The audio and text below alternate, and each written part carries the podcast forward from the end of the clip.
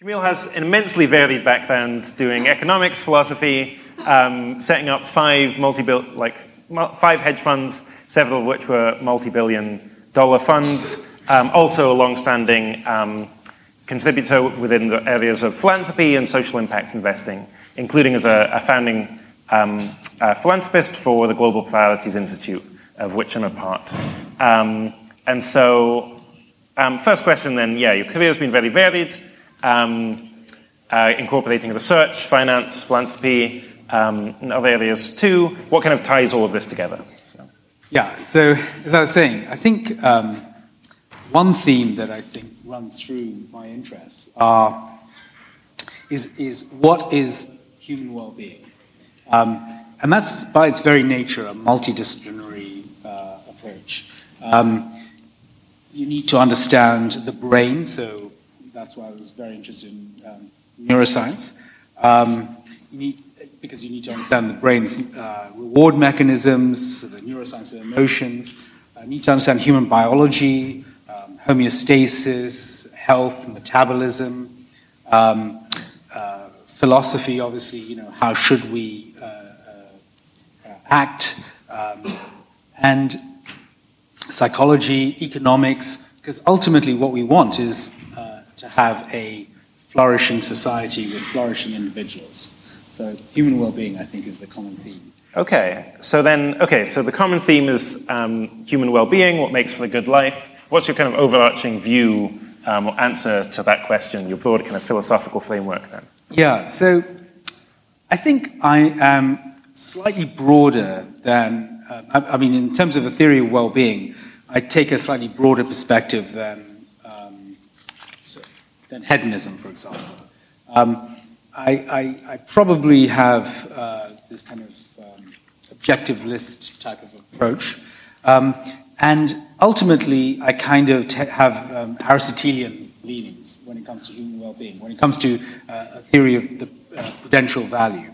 Um, but because I think it's got a lot of um, rich architecture, you know, cultivating dispositions and cultivating your capacities, cultivating neural networks towards the good. Mm-hmm. Um, but when it comes to the moral values, uh, I think I, you have to take an impartial perspective. So I end up being a consequentialist. Um, I guess a consequentialist with a broader theory of welfare mm-hmm. um, is the basic idea. Yeah, and just to clarify, for those that don't know, what is a kind of Aristotelian conception of the good life compared to hedonism? Yeah, so, so I think um, the, the Aristotelian um, human flourishing concept, you know, sometimes called eudaimonia, um, is, is, is, is, is, richer than just uh, pleasure. I mean, it's about developing um, uh, the right motivations, including moral motivations. Um, and you end up with this kind of concept of um, human flourishing, of, of good life, um, which incorporates many of the values, like, I mean, uh, like you'd find on an objective list, like not just pleasure, but um, knowledge and accomplishments and, uh, you know, richer, uh, deep human relations, um, uh, as well as, of course, um, um, uh, justice and, uh, and other virtues. Um, okay, so a much kind of thicker conception of well-being. And how does that interplay with EA then? Right. So, um, yeah, what do you think that has for the question of what causes are most important, for example? Okay, that's that's that's really that's really the kind of operative question. I think in a, in a way, um, it doesn't. It, the the impact is not as large as you might think because um, because suffering, illness, uh, extreme poverty, death these are things that um, destroy human flourishing. Um, and so I think in, in our current, you know, they're going to dominate. Um, the, I think even, even, so until we, until we kind of sort out these things, get rid of these scourges, um, I think it makes no difference at all. Perhaps um, in the future it might. I mean, perhaps in the distant future, I think uh, it might be different because in the distant future we might, may have the possibility of um, we might want to, you know, might make a difference whether we organize society on, on the basis of, of allowing um, uh, human of, of uh, having an environment which is conducive to human flourishing, or uh, an environment which uh, is simply designed to maximize pleasure. Yeah. Okay. So you wouldn't be um, wouldn't be so excited about the hedonium shockwave where just everyone's in a perfect bliss state for the rest of eternity. You know, the thing thing is that that um, it's, it's interesting. You know, uh, the experience machine. My, my my view is in practice, um, uh, it's it just doesn't. It's not as robust. Yeah. And, okay. and I'm all in favor of pleasure. Yeah. Uh, I just think that um, it's. It, Aren't we all? we, we weaved into a complex network yeah, uh, okay. of, of um, where, where you know, lots of instrumental goods like virtues and things like that is going to make it more robust. So, pleasure for things that you would desire in a way that kind of, you know, you've developed yourself as, as, as a person, doing the right things. For example, aiming yourself towards the good in including um, increasing the flourishing of others. Yeah, okay. Um, that makes a lot of sense. And um, I think we can, on that, let's turn to kind of how that's then impacted your philanthropy and your kind of, uh, you know, impact investing as well. Um, and for those, you know, in the audience, as you answer questions, remember the kind of Bizzabo um, app. You can submit questions kind of as we go along. Um, so, okay, in terms of impact investing and philanthropy, you, you, know, you have been a major philanthropist um, kind of for many years, um, including before you encountered the ideas of effective altruism.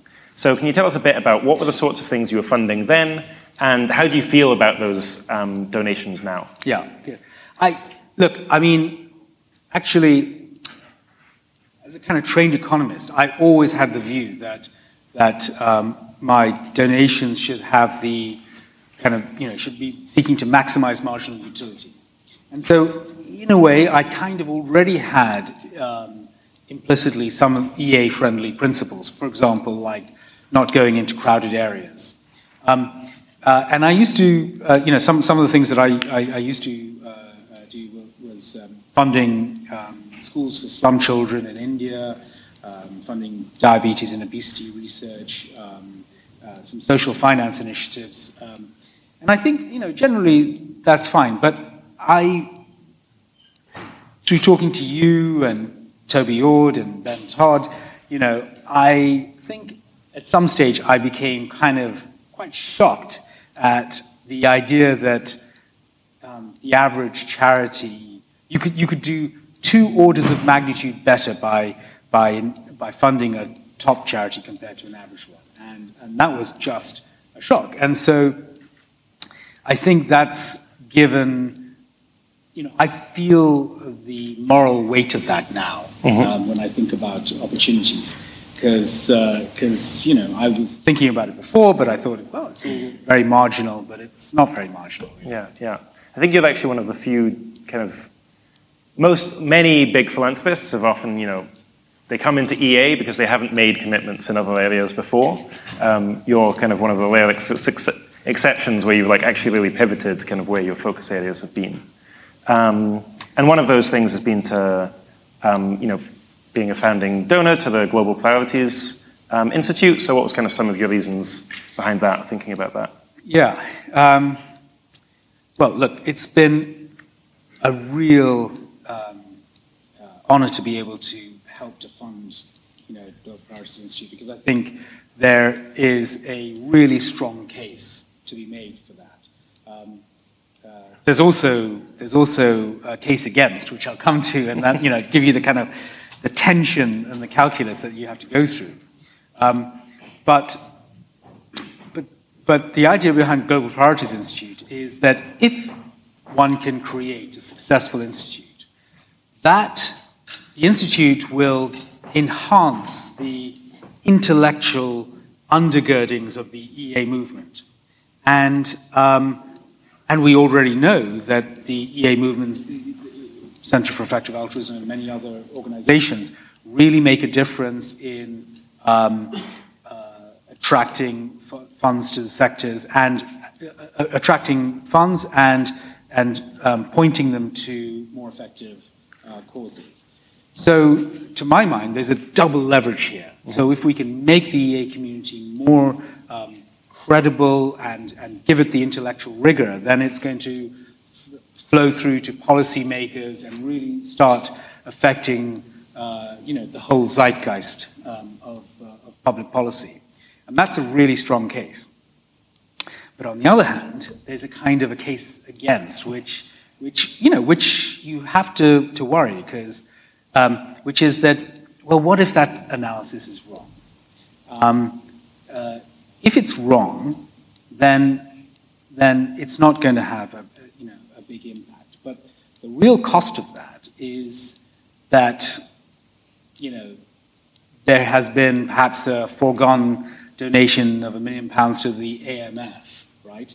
And so there's a moral cost to that. Opportunity, you know, there's a real. So, you know, we have to make sure that the calculus is right. And happily, I think the expected utility calculus comes out in favor of the, mm-hmm. the, uh, the, institute.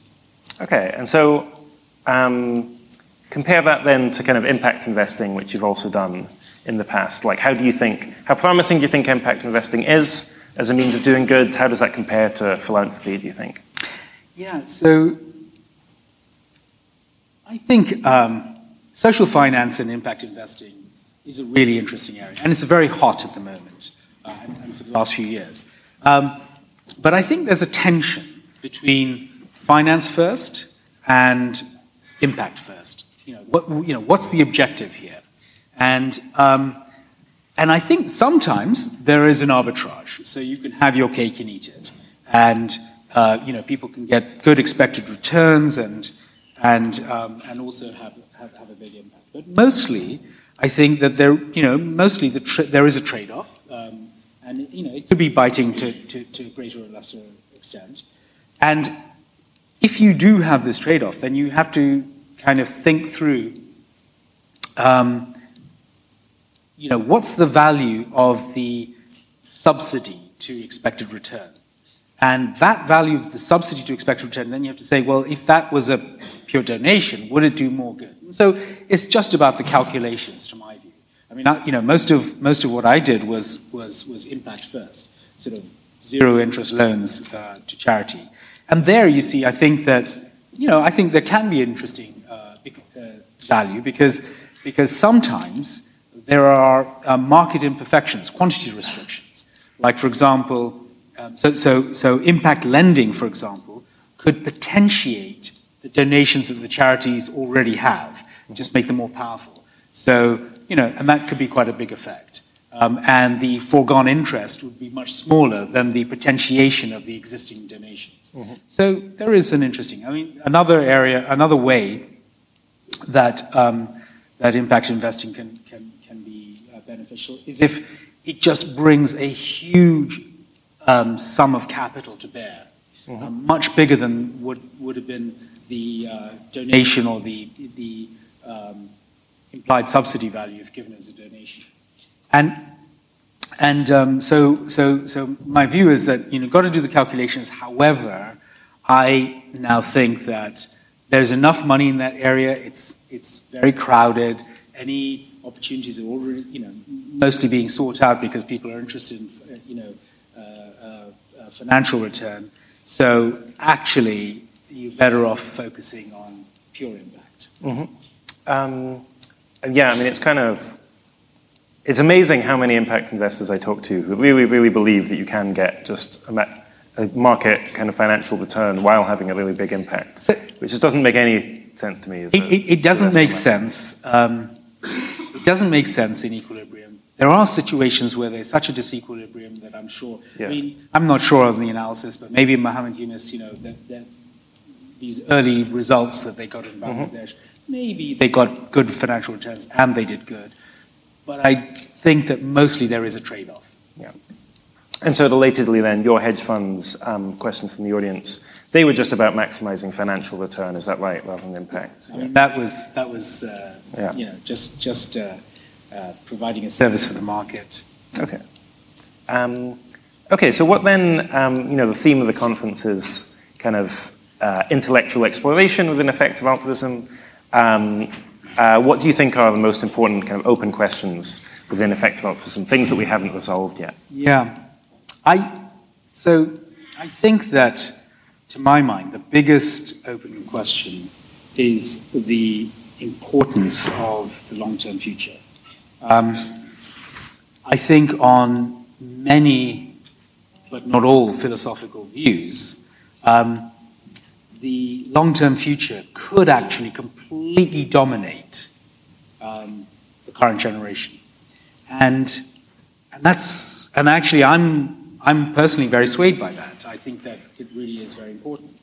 But, you know, we really need to get this right because uh, there'll be lots of shifting of resources, so we need to, to think through. And, and, and it's, it's in a way how to deal with moral uncertainty. If we didn't, if it wasn't just so dominant in terms of the, the, the mathematics of it all, um, through the long, long-term future, it would be easier because you could make this, the, these easier trade-offs. But, but I do think that um, it's, it's something that we need to think through and get right, and uh, uh, you know, and and hopefully um, find the right balance.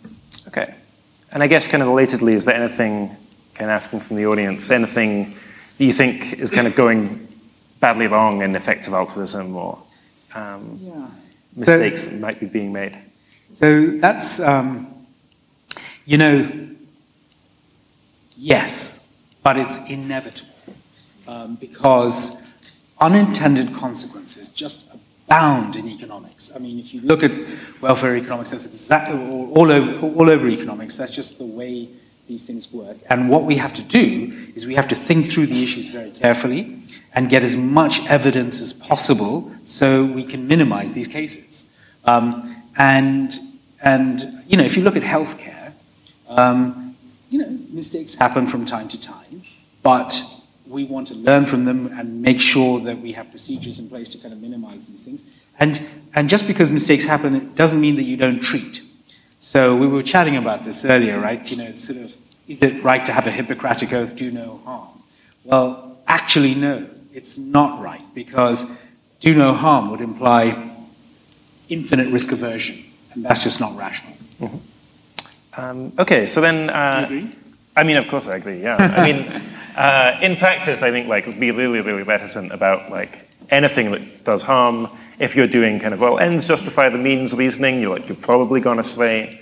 Um, but the idea of just like you know, some people then say no, the first moral principle should be do no harm, and then only within that. But then, then you end up doing absolutely nothing. In fact, you shouldn't. You should just kill yourself because anything you do has some chance of, of harming other people. Um, which is, I guess, a way of weeding out that view from, um, uh, from philosophy, but perhaps not the most rational way well, of doing but, so. But there are philosophers who kind of have this view. I mean, I mean sometimes, yeah, sometimes you can get absolutists. Um, uh, okay, a really interesting question from the audience is um, about your Aristotelianism, where um, okay, you talked about applying that to humans. What about the application of that to non-human animals and, you know, future sentient AI and so on? Very, very good. Um, I, I, use the word human flourishing, but in fact, I definitely want to use the word flourishing. Um, and in a way, it's, I would say it's even more applicable to non-human species um, because, um, because actually that's how Aristotle, you know, got the idea from, you know, what is a flourishing, what, what is it? Flower that flourishes, you know, mm-hmm. is, is, is, doing well. Um, so allowing the species, in, in, in, a, in a way, the you know, real problem is, is, is applying it to humans. Uh, because, because, you know, there we got these kind of, we, we've strayed from our evolution, you know, the normative concepts have strayed from the evolutionary value function, mm-hmm. right? Um, uh, whereas for animals, you know, if they're not able to, I don't know, you know, an animal that's that, that, that, that whose nature is, is to run around, and if they're not able to run around, that's not conducive to their flourishing. In terms of, um, on the other side, um, uh, beyond humans and, and, uh, and other sentient, um, artificial, uh, sentient uh, forms of existence, um, that's, that's a, I, I've been thinking about that a lot. And I think it's a tough one. Uh, but um, uh, yeah, it's kind of a challenge because um, you know, the whole idea is that there's this like nature or design. So would it mean that like we design some, you know, and doing having a good life is fulfilling your purpose? So, so, so if we design the AI to do a certain thing, is its good life filling whatever we right, told I, it to do? I, so, so I have this view that that um, that ultimately our values are, um, uh, you know, th- things like happiness and and, and, uh, and, accomplishments and knowledge and you know ultimately we, we you know we're interested in things like uh, knowledge because we, we, we have an evolutionary bent to, to go towards it. Um, but but now we've made you know now we choose to as you know this is a value for us. Um, uh, because because artificial um, agents may be designed from scratch and may have no um, uh, you know, evolutionary baggage, um, uh, you know, is it going to be around their reward function, or is there something that we're all missing that you know it's all about um, uh, massive information processing and the mm-hmm. more they can, you know, the more the more um, free energy, you know, just uh, uh, islands of negative entropy that they can create, the better, or something like you know. We, we don't know, but uh, I think it's a tough question. Yeah, okay. But I actually I do think that the idea of there's less of a discontinuity between non-human species and humans with the human flourishing model, um, and it could potentially be extended to uh, mm-hmm. the other way. Um, yeah. So I'm kind of uh, interested in that. Yeah, I mean, this is just something I hadn't thought about before this minute ago, but you know, you design a paperclip maximizer, and that's meant to be this like terrible universe. But then, on your view, it seemed like, well, it's it's fulfilling its purpose of, of the but it's a very paperclips. But, but you know, that kind of flourishing would be very thin. I mean, very, okay. very narrow. I mean, you know, it would be, you know, not the kind of rich, complex networks that that uh, um, live, uh, that, that humans have, for example, mm-hmm. or, or even that um, other mammals would have. They have very rich, complex, uh, uh, interesting lives. Yeah. Okay. I'm glad. Um, okay, a couple of questions about kind of AI and DeepMind. So, kind of overall, what do you think about you know DeepMind's current direction? You're kind of involved in them as a corporate strategist, and you know, is, is there other things you disagree with in terms of what they're doing? Yeah. So, if you're allowed to say. So, I, I think I think actually DeepMind is is is an amazing place. Um, and it's a, it's a wonderful um, culture for, for, you know, to, to try to bring about AGI. I think one of the things that, that that's interesting for this audience is that um, AI safety and ethical issues are right at the center of DeepMind. I mean, this is this is incredible for um, uh, you know a corporate, incredible for a corporate, and that's why I think um, you know, I mean, it's, it's, it's incredible. So uh, right now there's um, a new um, ethics and society group at DeepMind just to see the impact that uh, AI will have on society. Um, DeepMind's also a founding partner of the par- Partnership for AI. Um, but there's a really strong technical um, AI safety group, which I think we heard, we heard um, uh, from Victoria. Uh, and so, you know, it's in a way, the, you know, probably one of the most, uh, you know, I think it's it's amazing um, what's happened. Three years ago, we almost three years ago, we, we, we had Puerto Rico. Uh-huh. AI conference in Puerto Rico. And, and I was just chatting with someone here to see what a huge difference it, three years has made. Uh, you know, um, AI safety has gone from kind of a kooky idea, as, as you said it, um, to really, really mainstream, where, where you know many of the large corporates, and I think DeepMind is probably leading here, uh, uh, you know, have it as a central place. Um, so, so I feel I feel pretty good, and I think it's a it's, it's a very interesting area, and uh, you know, there's a, there's a real sense of responsibility.